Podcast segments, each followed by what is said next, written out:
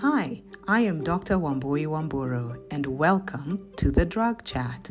I think that the human body is intricately created, making us one of the most amazing living things on earth. In this podcast, we explore how the body works and then apply the drugs. My hope is that with this knowledge, we become better healthcare providers, whatever field of medicine you may be in, and better caregivers to our patients or to ourselves.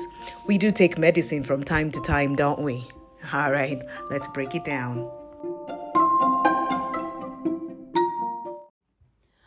Cancer drugs chat will begin with a class called alkylating agents.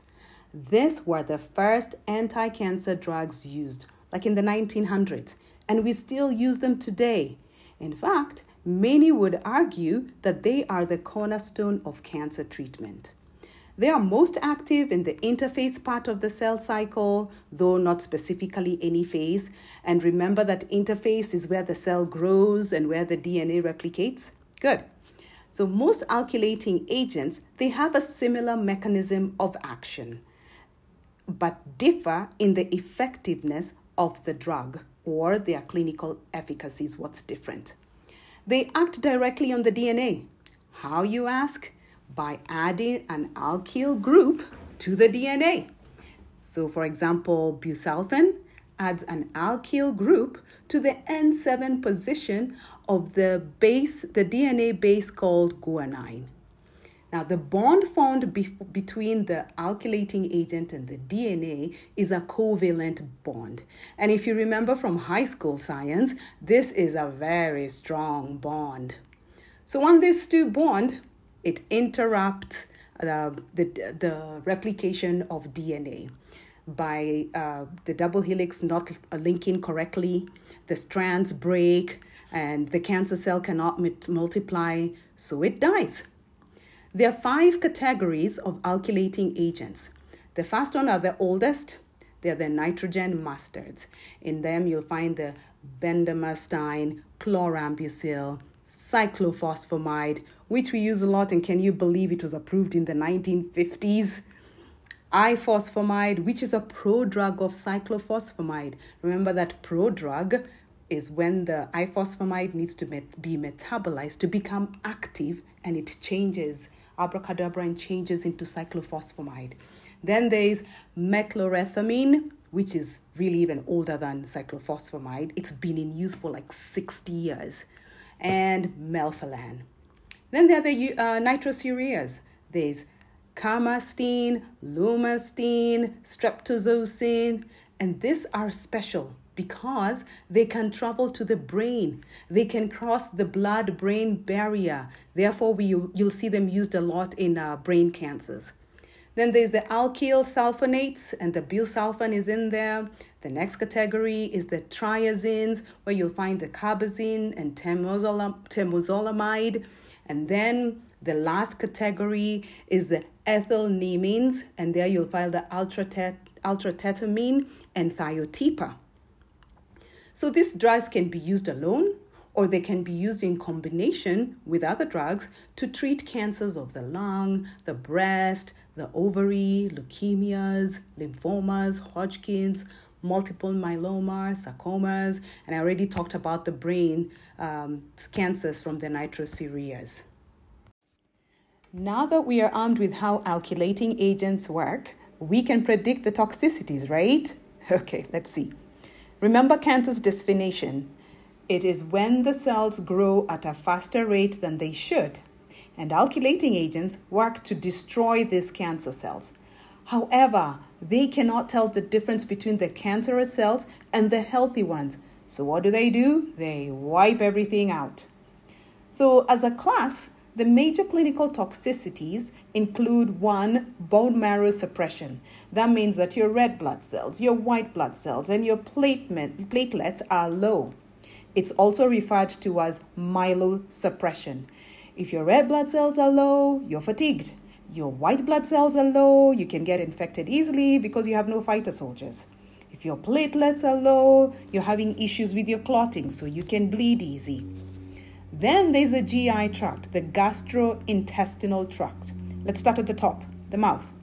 in the mouth, you will have stomatitis, which is a painful swelling and sores form in the mouth. That's really painful and uncomfortable for the patient. Then we come down to the stomach. We see diarrhea, nausea, and vomiting.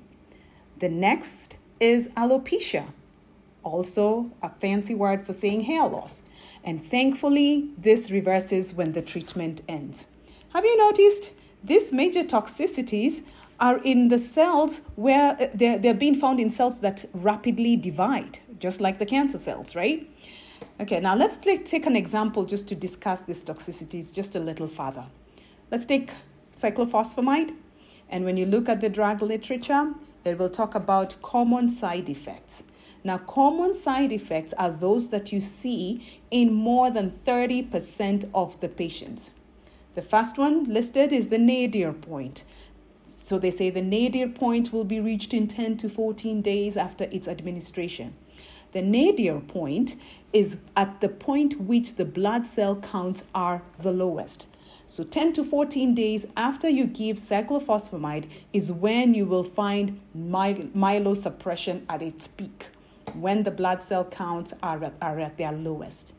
Then there's hair loss. Usually begins in 3 to 6 weeks after the start of therapy, but remember thankfully this grows back after completion of treatment. So three to six weeks means it is possible for some uh, their hair loss to start at cycle one, and others the hair loss may not begin until cycle two. Then there is nausea and vomiting. Now, this is seen, it's most common when you give large doses of cyclophosphamide and usually begins 6 to 10 hours after therapy. So, this is something you definitely want to talk to the patient about before you discharge them. Then the other thing to expect is discoloration of the skin and the nails. So that's the most, those are the common ones.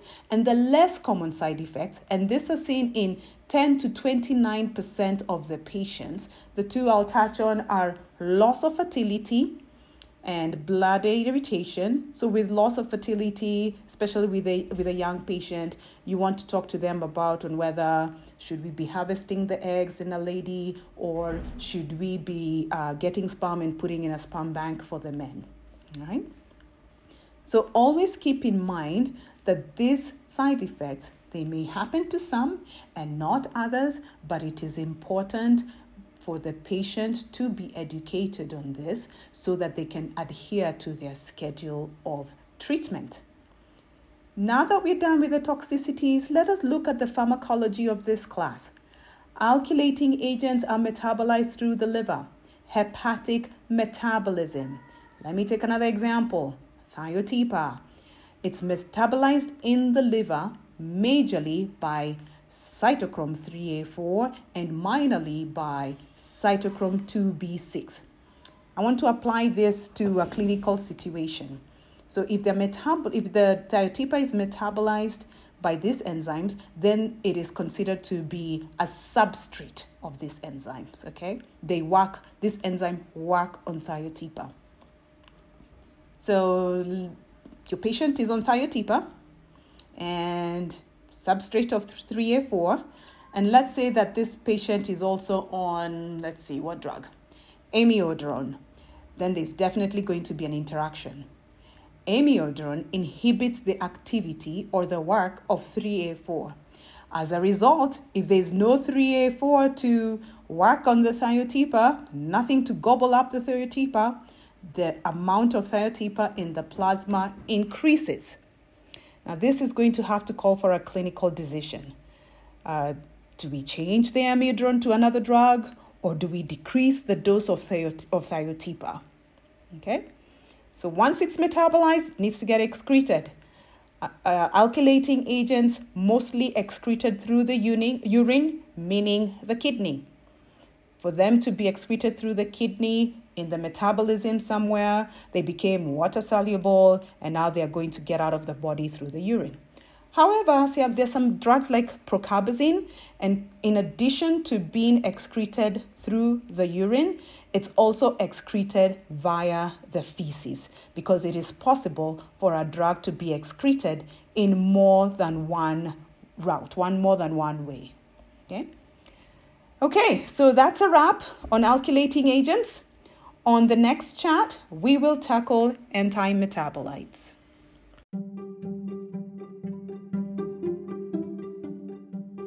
I am Dr. Wambui Wamburu, and thanks for listening to the Drug Chat. If you haven't already, go ahead and subscribe, rate, and review this podcast on Spotify, Apple, or wherever you listen to your favorite podcasts. And remember to share with your friends. Until next time, stay inquisitive. Bye.